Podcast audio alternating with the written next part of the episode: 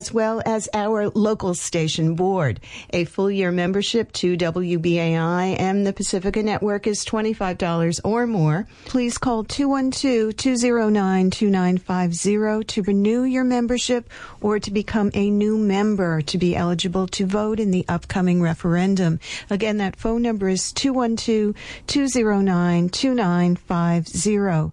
You can also go to our donations website, give to WBAI WBAI.org and pledge that way. Many thanks. This is listener sponsored, locally controlled WBAI New York.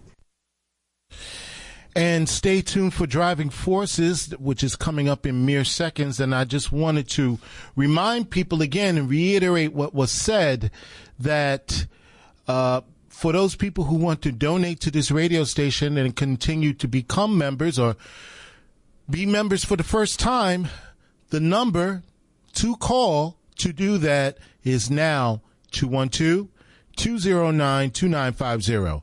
212 209 2950. That is the number to call to show your support to a radio station that provides you a new, uh, unique perspective of the world since 1960. 212-209-2950. And for those longtime listeners, that new number happens to be the old number so we're bringing it back. It's like retro. Yeah, that's right. We're bringing, we're bringing, you know, things that are so out of date is back in style. That's what we're doing here at WBAI. We're making it hip again. 212-209-2950 is the number. Okay, enough of that. It's one minute past 5 p.m. Stay tuned for Driving Forces coming up.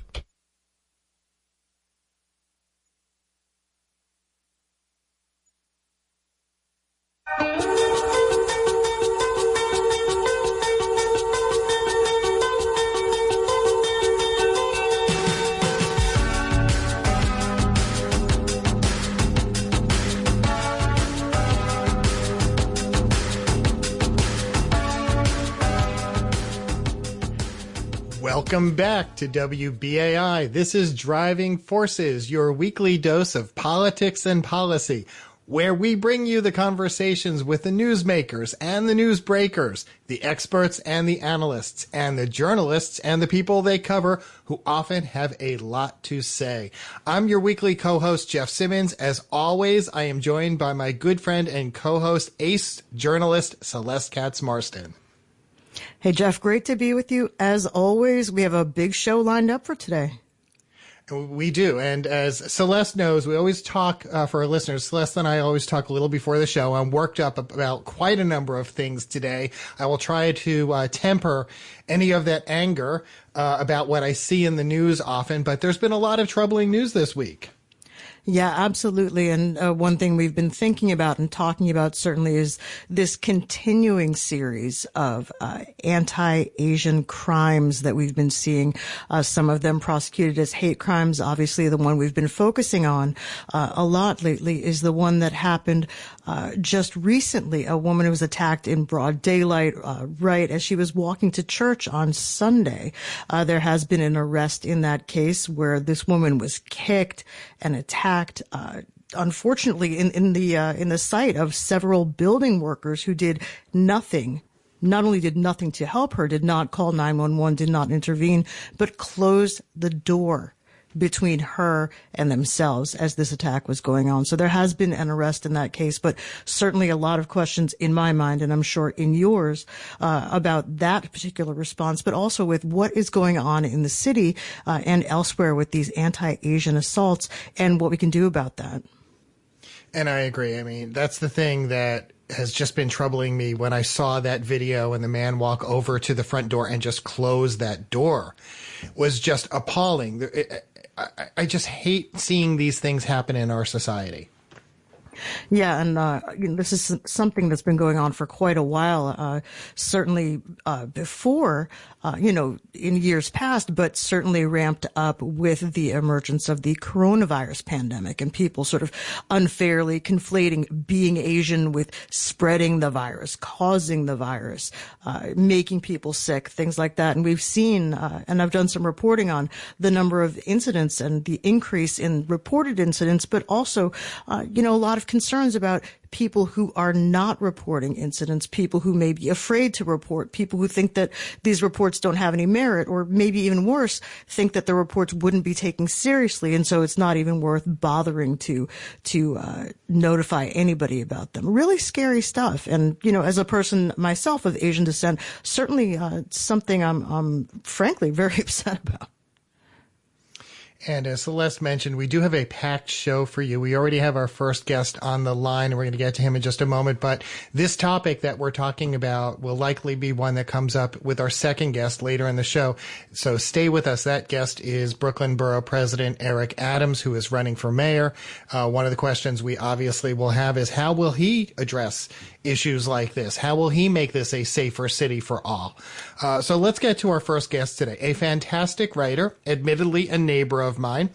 Uh, you may have read his pieces in New York Magazine, including ones about the New York City mayoral race, including one this past week about Andrew Yang, uh, or another piece he had written, a wonderful piece about Congress member Alexandria Ocasio Cortez. I'm talking about David Freedlander, who is a contributor to Politico magazine as well. He also writes for a variety of publications about the about politics, the arts, and New York City. He's an adjunct professor at, at the Columbia University Graduate School of Journalism, where he teaches politics and political theory, and he is frequently called on uh, onto C, CNN and MSNBC and national radio programs to talk about current events. He's got a new book out just this week called The AOC Generation How Millennials Are Seizing Power and Rewriting the Rules of American Politics. And he's joining us now to talk about that book. David Freedlander, welcome to WBAI. It's great to be with you. So, first off, what do you mean when you say the AOC generation? Who are these people and what motivates them? Yeah, uh, that's a good question. I mean, I think that what you know, happened was you know, after the election of Trump in 2016, like it was such a sort of shock to the system, I think, for a lot of people. Um, I don't know if you guys remember the sort of days and weeks afterwards, but you know, people, it was like, you know, it was like the country was heading into war or something. If you lived in, you know, New York City and other big sort of coastal cities like that, and and, and um, I think some of it was people were getting together and they were like talking and they were figuring out what to do. Um, and they were galvanized into politics in a way that they hadn't been before because this kind of like unimaginable event had happened. Um, and so, you know, and some of it was, was sort of drawing on some sort of force that had been building for, for quite a while, um, you know, back through the, the Bernie Sanders presidential campaign in 2016, uh, you know, back into sort of um, liberal disgust with some of the uh, Barack Obama approach to the financial crisis in sort of 2008 to 2012. Um, and so, you know, I think it's sort of, I mean, in answer to your question, I mean, I think it's sort of that's the kind of generation almost more than, uh, you know, any particular age cohort. And David, uh, and by the way, it's great to hear your voice. Glad to have you yeah, with us on the well. program. I know, right? Um, so, you know, in terms of Alexandria Ocasio Cortez specifically, you know, covering uh, the the midterms, covering a lot of elections. You know, you see a bunch of younger people or people maybe who are first time candidates getting into these kind of contests. What was uh, what is it about her, or what was it about her at that time that really made her into the the kind of phenomenon that she's become? Like her or not like her, you know, uh, support her politics or don't. But there's no question that she has really stood out in a lot of ways. What is it about her? specifically that made that possible? You know, I, it's, like it's that, that sort of thing that you that you're you're asking about. It's always like very hard to tell, right? I mean, it's mm-hmm. like it's political charisma and like what that thing is and how it works um, is is a hard thing to know. Like if we knew it, we could kind of maybe like bottle it and people would buy it or whatever. But but it's you know it's hard to know what it is specifically about her. I, I think you know Celeste and I both like we've interviewed candidates running for office before. You know, when they're kind of just starting out, they haven't won anything, and and they don't have that kind of like aura of like power and accomplishment behind them. And, and often you're just like, you, I'm sure you've had the experience where you're just like, get me out of this interview. This person doesn't know anything. Like I'm so bored. They seem so ill prepared. I remember when I interviewed her when she was just sort of campaigning for the seat, and I mm, thought you know chance she was going to win, but she just seemed really impressive, like from the start, and clear that this was somebody within minutes of meeting her who was kind of like going places. I mean, she she really knew kind of what she was talking about. She like answered in complete sentences and and and, and, and attacked the question um, you know, attacked her opponent, talked to her own experiences, her own life experiences. Um, it was just, it was just, it was just really rare. And it seemed like after she won, somehow the sort of nation in the world like picked up on that. And you know, I think it, you're, you're right. It's like there were kind of two sides of it that created this phenomenon because it was um, it's both people that love her that like think she speaks for them or speaks for generation, and it was this counterforce of people that don't like her and that you know, also think she speaks for generation, but, but kind of in a negative way. I mean, there's a statistic uh, in the book where it's like there was a period where Fox News and Fox Business were talking about Ocasio Cortez like 73 times a day. So three times an hour they would mention her um, on on their networks. Um, so yeah, I think I think that sort of had a lot to do with it. Yeah, that's that's an interesting point you make about the idea of you know, look, as long as they spelled her name right, I mean, you know, she's out there, she's getting the attention, uh, she's, you know, she sort of makes herself a foil that way. But going back to something else you said was uh, interesting to me as well, which is, you know, I know exactly that situation that you're talking about, and it, it must be interesting as well from the candidate side, where it's like, well, nobody will know you unless you get interviewed, but if you never get interviewed, how will any, you know, how will anybody know you? It's sort of that thing like, why should we bother with this person? And then you saw this big scramble afterwards where people were like, oh, we missed it. So mm-hmm. it's mm-hmm. interesting that you, you picked up on, on, uh, that there was, there was some there there at the time. Yeah, I mean, I was trying to get editors all over the place to like do a story about this person because I thought like she was. I mean, this was before you know she was just running because it seemed like it was this really interesting dynamic because, you know, if you recall the, the incumbent Congressman Joe Crowley, he was the sort of highest ranking member of the House, the Democratic caucus in the House, and everyone was thinking he was going to be the next speaker. Like Pelosi would retire, Crowley would take his place.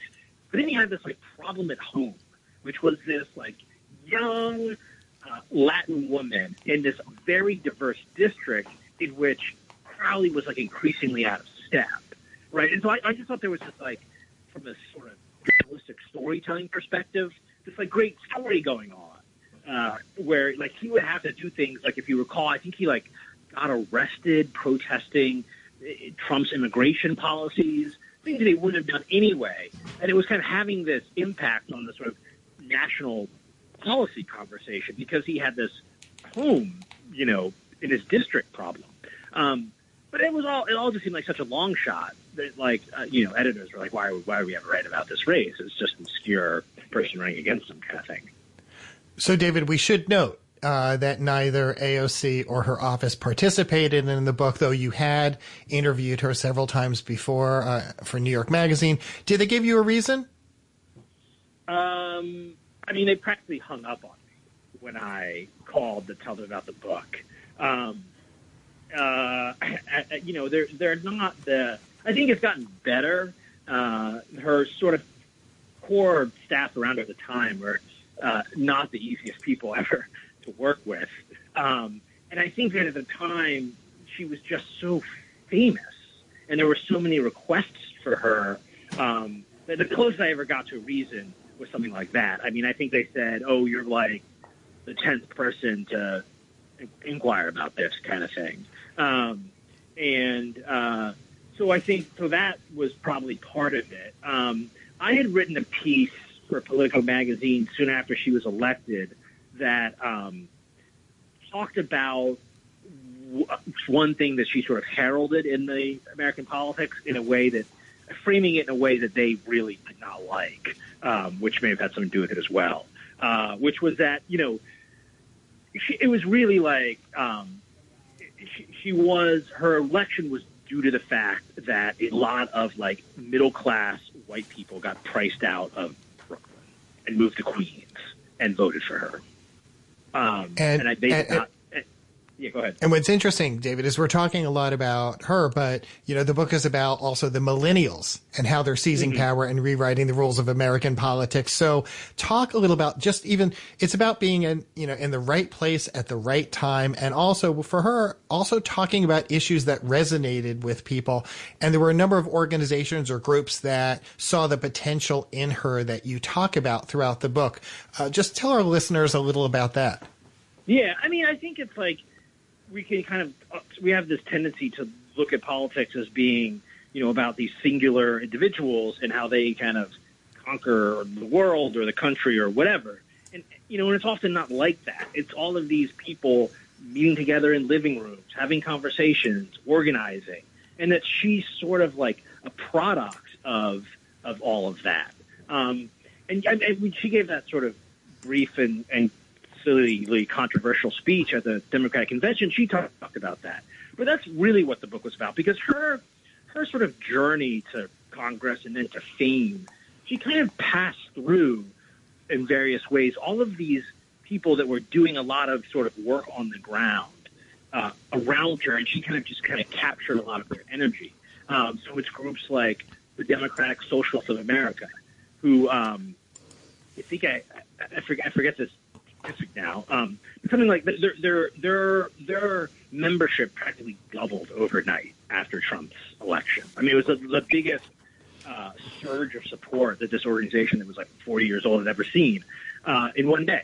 Um, and groups like Justice Democrats, which kind of grew out of the um, Sanders campaign and wanted to, um, and, and, and, and, you know, and wanted to sort of move the Democratic Party to the left.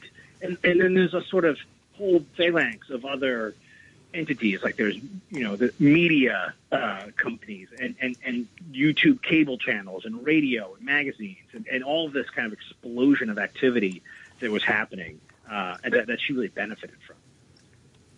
So, and we are, in case you're just joining us, this is Driving Forces here on WBAI New York, 99.5 FM and streaming live at WBAI.org. We're speaking to David Freedlander. He is out with a brand new book called The AOC Generation, How Millennials Are Seizing Power and Rewriting the Rules of American Politics.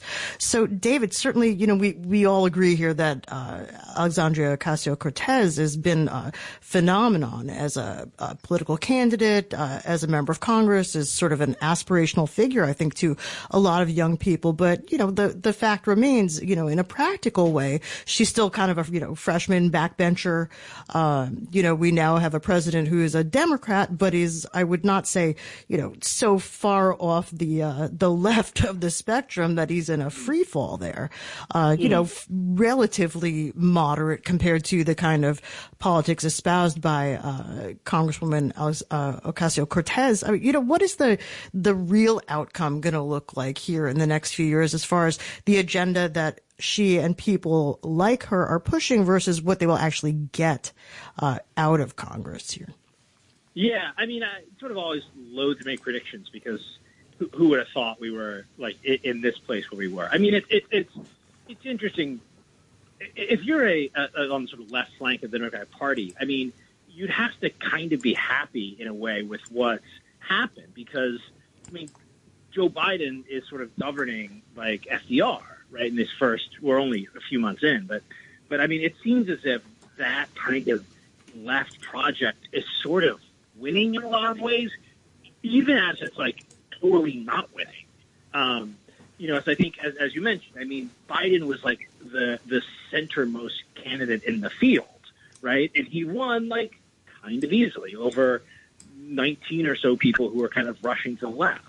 But then once in office, he sort of embraces these ideas to meet the moment. And so I think it's this like, it's this very odd moment in a way right now where you have like Ocasio Cortez's ideas winning the day, even as the sort of political movement, as you were saying, Celeste, seems like increasingly irrelevant, frankly. And so, David, we've got just about a minute left. I know our time is short today because we've got a packed show. If people, uh, first of all, what else are you working on? And if people want to learn more about you and the book, where should they go? Uh, well, I'm I, am i am uh, Freedlander uh, at Freedlander on Twitter, website davidfreedlander.com. Um, and uh, you know, all my sort of all my info is there. Um, right now, I'm I, I sort of covering the mayor's race uh, pretty closely for New York Magazine. Um, although that got redirected sort of to covering Andrew Cuomo um, over the last two months. I think I'm back on the mayor's race now. Um, and so, and so that's, that's sort of it. And, you know, trying to sort of find my way into the sort of national scene as, as, as Joe Biden, you know, settles in down in D.C. David Freedlander, I'd like to thank you for joining us here today to talk about your book by Beacon Press, The AOC Generation, How Millennials Are Seizing Power and Rewriting the Rules of American Politics. Thank you so much for joining Celeste and me today. Thanks for having me, guys. This is great. So you've been listening to Driving Forces on WBAI 99.5 FM, and we are streaming at WBAI.org. We're your hosts, Jeff Simmons, that's me, and Celeste Katz Marston. That's me. And if you are just tuning in, stay with us. Don't touch that dial. If you still have a dial. Uh, coming up next is our conversation with uh, a man who we should disclose is a longtime supporter of WBAI. He has uh, joined the station uh, on the steps of City Hall when uh, we were shut down briefly uh, in a dispute in 2019, advocating for Pacifica to keep us on the air. this is, of course, Brooklyn Borough President Eric Adams. He is nearly uh, one of nearly two dozen people uh, trying to succeed Mayor Bill de Blasio, become the next mayor of New York. Uh, born in Brownsville, Brooklyn, he's a former New York City police officer, uh, climbed the ranks to serve as captain until his retirement. Uh, was New York State Senator which is when I first met him, served four terms, uh, co-founder of 100 Blacks in Law Enforcement. And in 2013, he became the first person of color to serve as borough president of Brooklyn. He's coming up to the end of his second four-year term, and now he has his eyes on City Hall. He will be joining us here uh, shortly, but uh, you know, obviously, the mayor's race, as uh, David Freedlander just mentioned, is uh, pretty rough and tumble. Lots going on, but there are a few complications, including one that uh, Jeff has brought up, which I think is very interesting, which has to do with how ranked choice voting will affect uh, how this this uh, this next election is going to work.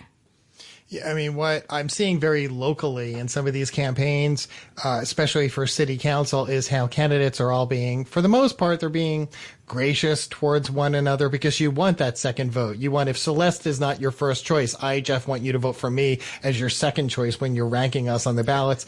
And so we see that on a lot of local levels.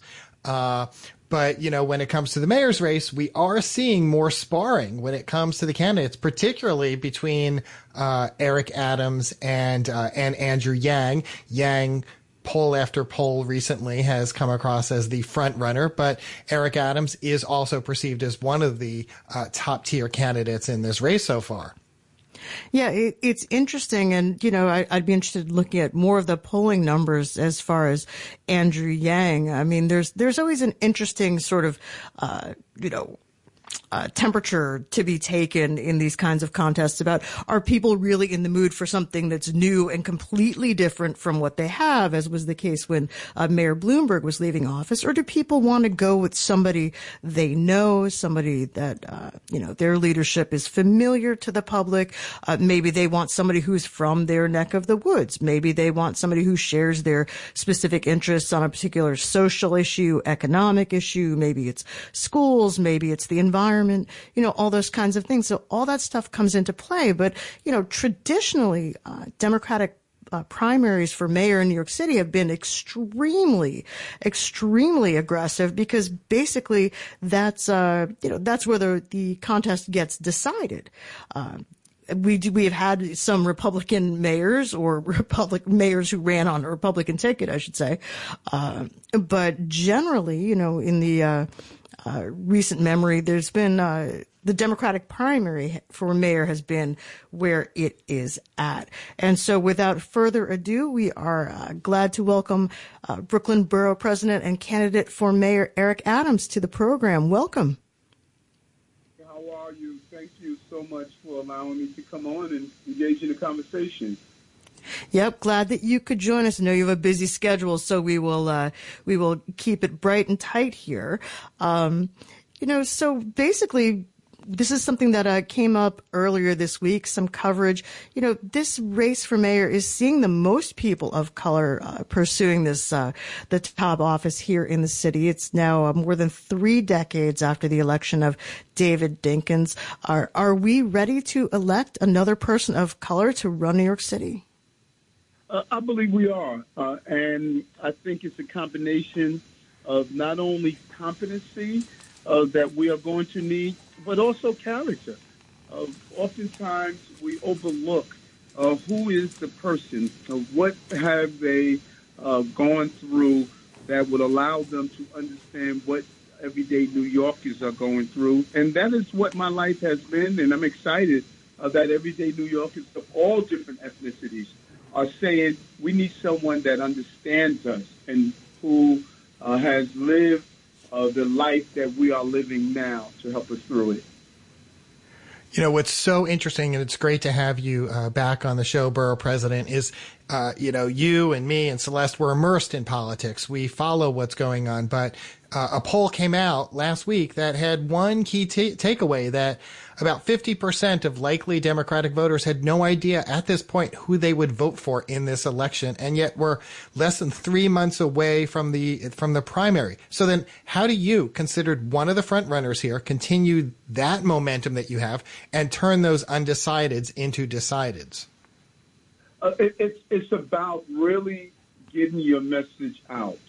And having, it's unfortunate that uh, you need to have the money to do that. I am really disappointed in our national and local campaign system. I'm the, I am the only candidate that continues to call for a 100% campaign finance system. This would allow all New Yorkers to get their message out in an equal way. Yes, I've raised the most money, but I would give every penny back if we would give everyone the same dollar amount to get their message out. Now we're going to see in May and June those who have the most money, they're going to have the better opportunity to get their message out. I have a solid message. I have a solid uh, background. Of, you know, my years of commitment. I am not new to New Yorkers. Uh, people know who I am. They have the opportunity, and I hear it all the time. Eric, I don't agree with everything you do, but I agree with your dedication and commitment you have shown to the city. And that is what it's going to take to get that the other 50% over the line, and we're going to do that. You're listening to Driving Forces here on WBAI New York. We are speaking with Brooklyn Borough President Eric Adams, candidate for mayor of New York City. And Borough President, uh, the mayor recently uh, unveiled some proposals to reform the police department. You know, some changes to the patrol guide, uh, issues with body camera footage, uh, more information about disciplinary actions against officers and so on. So as a former police officer, we're wondering, you know, what do you think of those proposals and what would be your own sort of top priorities in terms of uh, what comes next for the NYPD? I, I, believe the mayor has continued to uh, move this police department uh, in the right direction. It is imperative that the next mayor of pull and move the police department uh, even further. And there's several things I would do right away. Uh, one, we need to diversify the rank and file. Over 30% of our officers reside uh, outside the city of New York. That's not acceptable, uh, not only for police practices, but also economics. Our tax dollars should not be spent uh, in other jurisdictions. So I would promote uh, my peace officers into the police department after two years of service and they uh, have performed in an excellent way. Those are the hospital police, the homeless service police, the school safety agents, all of those peace officers. I will promote them. Why is that important? Over 85% of them are women and uh, South Asian and people of color. It would diversify our ranks. The second, the most significant thing we can do is really allow local communities, precinct leaders to interview and choose their police, precinct commanders. That is one of the most powerful positions you could have in the city. No one looks at it. No one knows that a precinct commander controls a 300 plus person team He determines the energy of that uh, police precinct, and I would allow community leaders to have an input on who their precinct commander uh, is going to be. Third, and most importantly, uh, we will use our policing dollars more efficiently. We should not be spending $400 million a year on overtime while cops are sitting in court waiting to testify on overtime when we can use Zoom or WebEx or some other technology, have them testify, get off the clock, and do a better job. And and it's imperative that we really start holding police officers accountable that break the law and not wait a long period of time to remove them from the department, but expedite the trial. Those who are guilty, they should be immediately moved so they don't destroy the energy of what policing is supposed to be about in this city.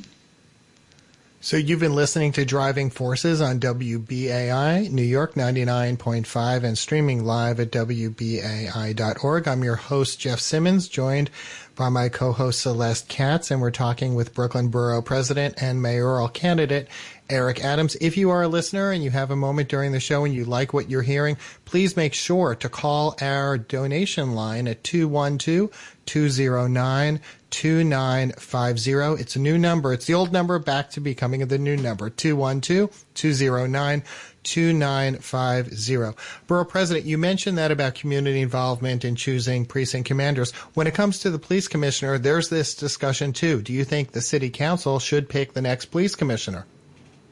No, I think they should they should do advice as we used to do in the state senate. Uh, they should bring in that police police commissioner. They should interview him. Uh, they should uh, make and give advice on what their thoughts are on should this person fit. But you want the ultimate decision to be the mayor. The mayor should be held accountable and voted in or out of office based on the actions of the, of the police department.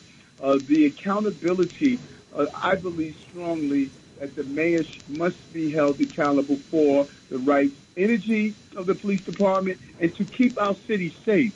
And uh, there's there there there is knowledge uh, that the mayor will have on what is needed in the police commissioner. Everything from the right energy in our city to, to dealing with terrorism to dealing with uh, public safety, and he knows the combination of things uh, that are needed. And we don't want to politicize that position of policing because, let me tell you, public safety is a prerequisite to prosperity, and we can have safety and justice at the same time, and that mayor must make that decision. Uh, speaking about uh, public safety, maybe personal safety, just wanted to uh, ask real quickly. Uh, you said in an interview uh, a little over a year ago, I think, that you personally you carry a gun, uh, that you would not need a security detail as mayor, that you would be responsible for your own security. is that still true? And what message does that send to the public? Do you think? Well, well first, I am a I am licensed to carry a firearm anywhere in the state of New York. Uh, many people don't know that even upon retirement, uh, you're still licensed to carry a firearm. I don't carry now, and the conversation was if I decide I want to carry because of a dangerous environment, it could be a threat against my life, or going somewhere where there's a potential criminal act. Uh, if I choose to do so, I would do so. I don't carry now, even when I travel by myself.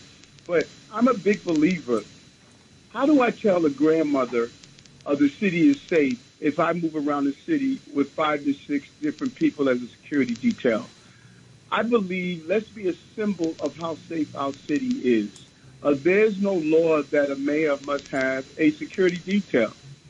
Uh, there's no law that requires him uh, to move throughout the city with a team of people, uh, volunteers, uh, to carry out his initiative. And so many people were shocked for me to say, I don't see the purpose of needing large number of people to move through the city. I don't do it now. I never did it. And I feel our city is going to be safe under me. And the best symbol you can show of how much you believe in the safety of this city is as your mayor, get on the train, sit in the laundry laundromat, walk the streets, walk through NYCHA, show how safe it is. If it's safe enough for me, then it's safe enough for the grandmother and the other family members of this city. Uh, so, Borough President, we have a few, only a few minutes left. We have a few just quick uh, topics we wanted to bring up to just get some brief answers from you on. Should employers have the right to mandate that employees be vaccinated before they return to work? Uh, the jury's still out for me on that decision, particularly uh, with the first virus, uh, the first vaccine of that the, the, first vaccine was it was carried out in a unique way, and I want to be extremely careful. And I really want to examine that. The Johnson vaccine uh, is a level of comfort. I believe they use uh, a actual a live virus when they produce it. Uh, so we need to really look at the science, and I would lean towards the science.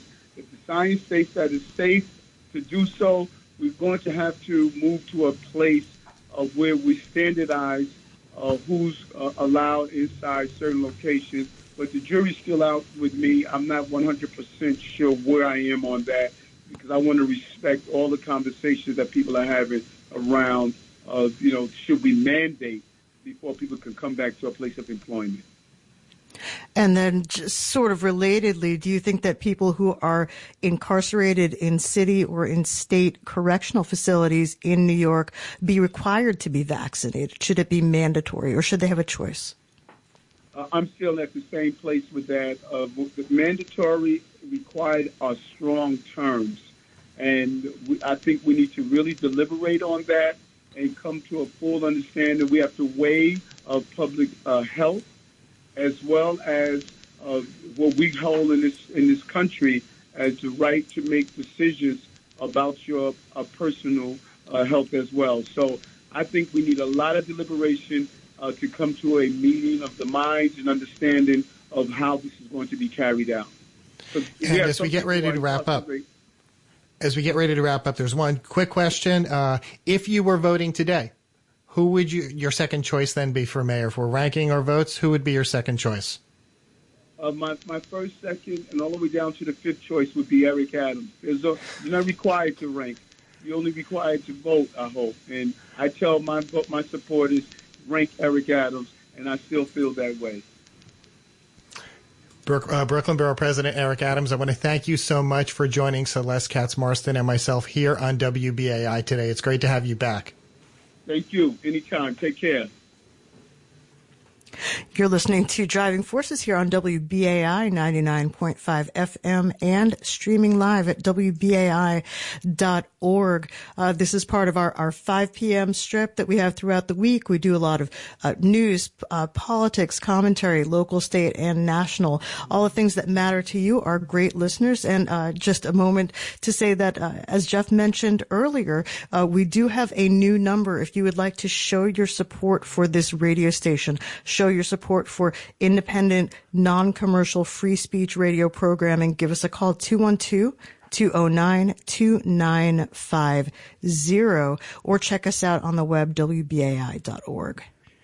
And one thing I really like that I'm encouraging you all to do is to go to the website, uh, to give to WBAI.org because it's much better looking now. Sorry, anyone who did the old one, but when you go to give to WBAI.org, you will also see the type of premiums, the gifts you can get for certain donations. I was sc- scrolling through there today and already I'm ready to, uh, to make a donation for something after the show if someone hasn't already scooped it up. But go to give to, and that's the number two, WBAI.org. Celeste and I are also what are known as BAI buddies. We just have it on our credit credit card, 10, 15, 20 dollars a month. You can really do whatever amount you're comfortable with.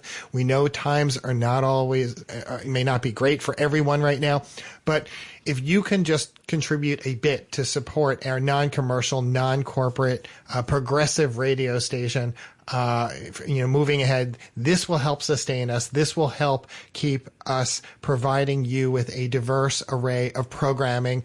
You know, where else can you get Celeste Katz? This is the place. this is the place 212 209 2950 or just go to WBAI.org and click ways to donate. You can check out the BAI Buddy program. You can check out a number of premiums that we can offer to thank you for your support.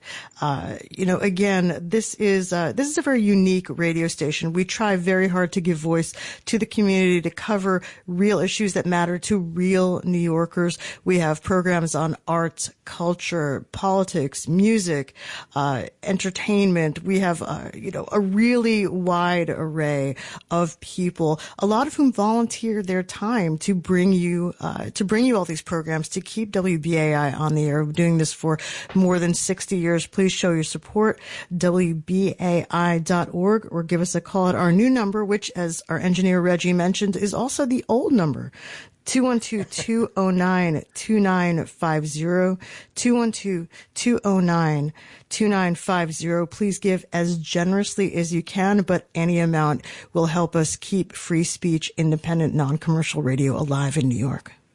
And I know we have a packed show today. Our final guest should be on in just uh, a few moments. Uh, one of the reasons we had reached out to have her on the show uh, was because of David Freedlander's book and talking about, you know, this movement that we've witnessed in the last few years after the name that shall not be mentioned uh, was elected as our now former uh, president. I, I, don't know if did that name even come up once on this show, by the way. So did far, I? not. So far, I think I do not think so. Did wait? Did Freedlander maybe bring it up? I don't think so. But uh, so far, limited mentions, if any. So, with that, we're going to get to our final guest today uh, to talk about uh, one of those organizations that's making a difference in who we see in office and who we see working on those campaigns. So joining us now is Lauren Baer, a nationally recognized civic leader and the incoming managing partner at Arena Summit. She's an attorney and foreign policy expert. She served for six years as an official in the Obama administration, acting as a senior advisor to Secretaries of State Hillary Clinton and John Kerry and to U.S. Ambassador to the UN Samantha Power. In 2018, she was the Democratic nominee for U.S. Congress in Florida's 18th district. And of note, while there, she was supported in her run through an Arena fellowship. So now she's about to step into the, this new role as Arena's managing partner next month and joins us today to discuss how Arena is training a new generation of leaders and having an impact on campaigns and governments across our country. Lauren Baer, welcome to WBAI. Thanks so much for having me. Can you start off by telling us a little more about Arena and the work that you do and what prompted Arena to be founded? Sure. So Arena was founded in the aftermath of the 2016 election when so many people were frightened and appalled at the direction that our, our country was headed and wanted to figure out what it was exactly that they could do. They wanted to figure out, if you will, how they could get into the arena. Uh, so it started as a convening to to get people together um, to talk about how they could be involved. And, and what grew out of that very quickly was a realization that a number of people were starting to think about running for office themselves. And so Arena grew from an organization that uh, hosted these convenings into one that has supported uh, more than 100 candidates uh, around the country ran, running for various offices um, and trained uh, more than 5,000 uh, staff members and volunteers uh, for those campaigns. It, it, really attempts to provide end, end-to-end support for progressive campaigns from their inception till they cross the finish line, and it's, it's grown into a really incredible organization. And uh, uh, first of all, welcome to the program, Lauren. It's uh, it's nice Thanks. to speak with you. Um, I myself did have an opportunity to visit uh, to sit in on um, uh, the Arena Summit in this is going back a few years, but it was a, a meetup in Nashville, and uh, mm-hmm. very very interesting training. Talked to some people there, and I'm just wondering how some of these people came out. I remember I spoke to a young lady named Lauren Underwood I believe at the time, who was trying to figure out what to what office to run for someday. Uh, so just wondering if there are other stories like that where uh, you know people have gone through the training and gone on to uh, to success at running for political office. Yeah, we have we have incredible stories of people who've gone through our trainings. Lauren Underwood, who you mentioned, is one of them. She's a, a trained nurse and she had served in the Obama administration and returned returned home to uh, where she'd grown up in Illinois, and uh, you know was uh, felt the calling to to run for for office, largely around healthcare issues. Um, it was a campaign that when she launched, the the political establishment said there was no chance of winning this race, uh, and she flipped a long held Republican district, uh, narrowly won her reelect. Uh, in 2020 and is now serving uh, her second term. Um, another great uh, all star from uh, the arena world is Lina Hidalgo down in Texas. Uh, who is the uh, the Harris County judge, uh, which is effectively the chief executive of the largest county in Texas. Uh, Lina also unseated a long-term Republican um, at the age of just 29.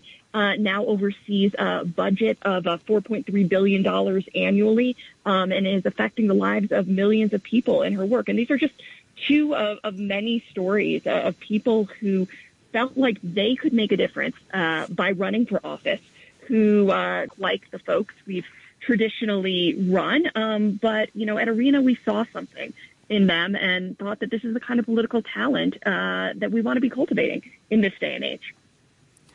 You're listening to Driving Forces here on WBAI. We are speaking to Lauren Baer, who is the uh, an incoming managing partner at Arena Summit, which trains people uh, on how to engage in and run in uh, progressive politics. And Lauren, just to follow up on that, something that's always interested me about the kind of work that Arena Summit does and that that other groups that are, are kind of adjacent to it do is, you know, I think uh, a lot of what I heard when I was at uh, Arena Summit was, you know, people trying to decide where to go or how to embark on uh, a future in politics.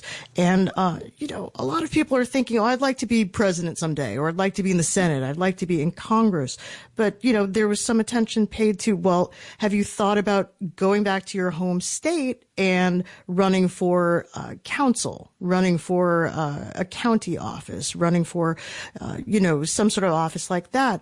Um, I'm interested in, in what you think of uh, or what you hear from young people who want to start out in politics. Is that something you feel like people are willing to do, or is that sort of like not exciting enough, especially when you look at sort of meteoric rise of somebody like Alexandria Ocasio-Cortez, we were discussing on the program earlier, who was basically had no no identity in politics or in electoral politics, I should say, and went on to be this very big rising star in Congress.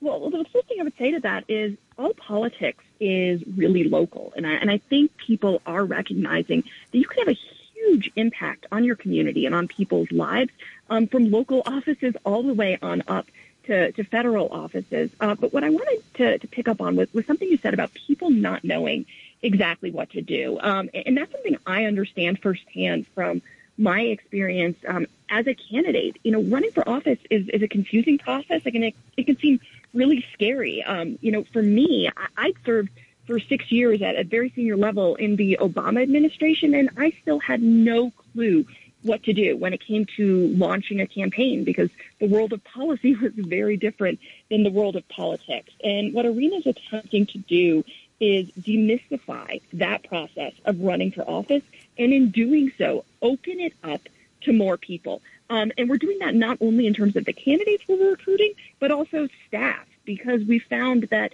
if these candidates are going to win races, they need to recruit qualified staff and they need staff that's representative of the broad diversity of the communities that they're running in. So, you know, whether it's our Arena Academy, our other training programs, the numerous tools we have in our, our, online toolbox, which is essentially campaign in a box, everything you need, need to know logistically to set up your campaign. What we're trying to do is make politics accessible to anyone and through that process, change our leaders in our country from the local level on up. And you mentioned the Arena Academy, so I'm I'm really curious. How did that wield some of the lessons that were learned from the right uh, to be able to apply to the academy?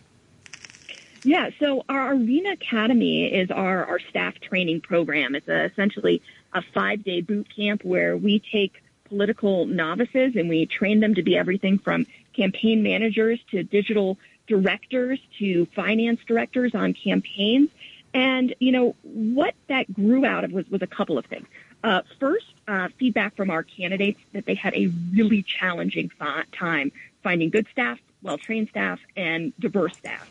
Um, second, it came from people themselves uh, who wanted to be staffers, saying it was really hard to get into politics.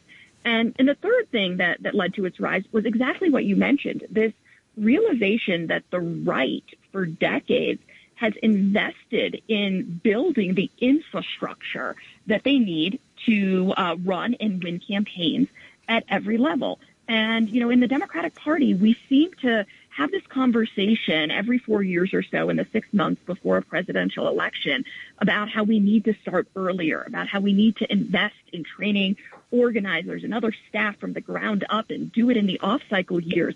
Um, but the work hadn't been getting done.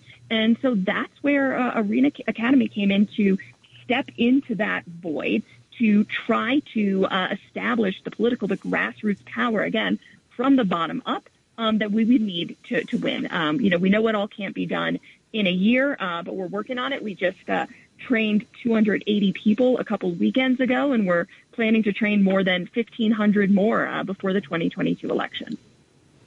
Well, that's that's interesting. I wanted to. I that was one thing I wanted to ask you about was the sort of the level of interest or, or gauge the intensity of interest. I think at the time that I had uh, come and watched the proceedings myself, people were super motivated and kind of shell shocked or horrified or you know fill in your you know your word of choice there by uh, what was going on with the former president. I think one of the guest speakers at that session was actually the guy who who wrote or you know co-wrote and then went on to regret co-writing uh, the art of the deal um, mm-hmm. with the uh, with the former president. So now that he's out of the picture, pretty much, uh, do you feel like people sort of feel less that there's this huge foe that they have to vanquish, that things are okay? or do you feel like the intensity of the, the need to get involved and, and be in the arena is kind of um, the same or greater?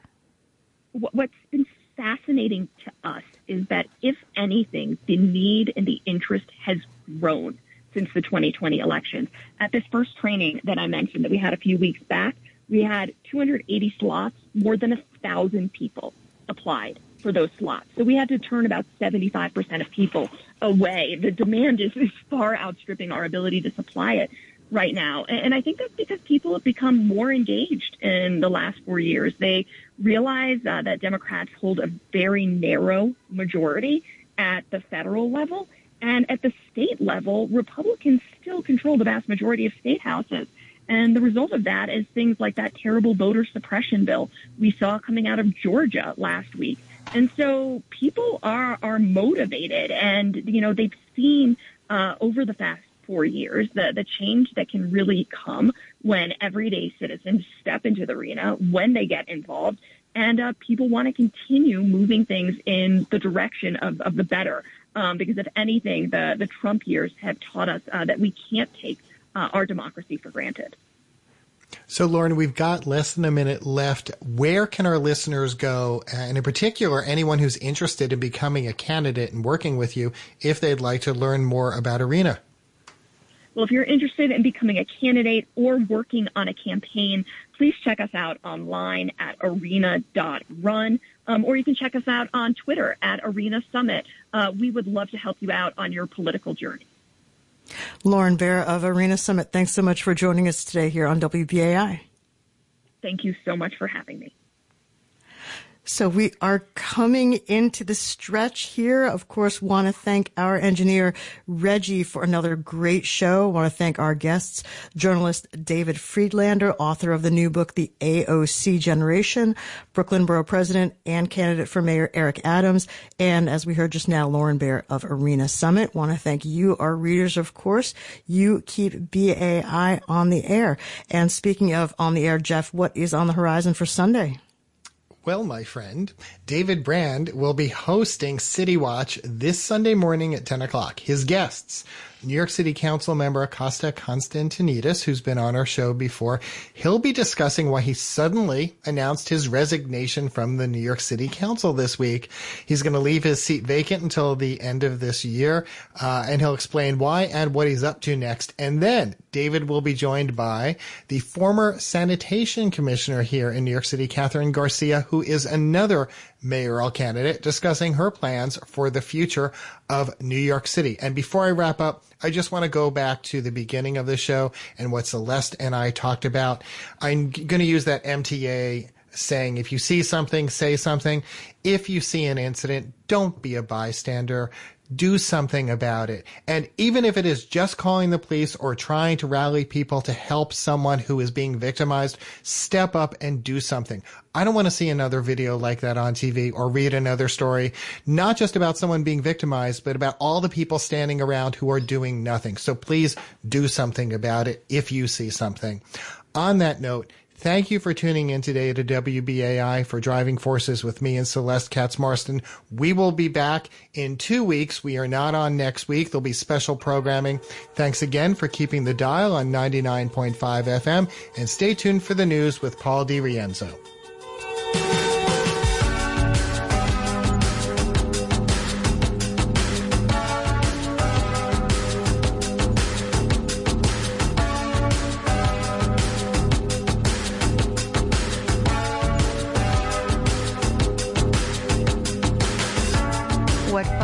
A message from Pacifica Radio's National Election Supervisor. You will have the opportunity to vote in a referendum for 30 days starting June 7th to replace the Pacifica Foundation's bylaws with new bylaws proposed by a group of Pacifica members. If adopted, significant modifications will be made to the Foundation's governance structure affecting both the national and local station boards, including how you, as a listener sponsor, are represented and can participate. To assist you in navigating the complex issues, a graphics-based voter guide can be found on elections.pacifica.org org alongside the text of the current and proposed bylaws. In order to be eligible to vote, check that your membership is up to date by verifying with your station that you have contributed $25 or performed three hours of volunteer work between April 8th, 2020 and April 7th, 2021. This means that you have until April 7th to renew your WBAI membership or enroll as a new one-year voting member of your local community radio station, WBAI. This is to enable you to vote in a referendum which affects the democratic governance of our parent network, the Pacifica Foundation, as well as our local station board. A full year membership to WBAI and the Pacifica Network is $25 or more. Please call 212-209-2950 to renew your membership or to become a new member to be eligible to vote in the upcoming referendum. Again, that phone number is 212 212-209-2950. You can also go to our donations website, give to WBAI.org and pledge that way. Many thanks. This is listener sponsored, locally controlled WBAI New York. Activist Sharon Salaam speaks out for WBAI. We should be moving forward, collecting the funds that we need to make sure that our station is whole and that it can do its job as it has done for me in the past. When all of this stuff happened to me many, many years ago in 1989, I didn't get very many opportunities to speak out in regards to the wrong that was done to my son right and the other boys right in the Central Park jogger case, as it was called at that time. Very few people stepped up. Yes, like it is was there. WBAI was there and a few others. Majority of those stations that let people like myself speak and tell them what was going on on the other side those stations are gone. If we lose WBAI, where do we go to get our words out? Where do we go if you've been arrested unjustly? Where do you go if someone's taken your children unfairly? Where do you go to seek justice? We must keep this station alive. Alive. WBAI. No justice. This is listener sponsored, locally controlled WBAI New York.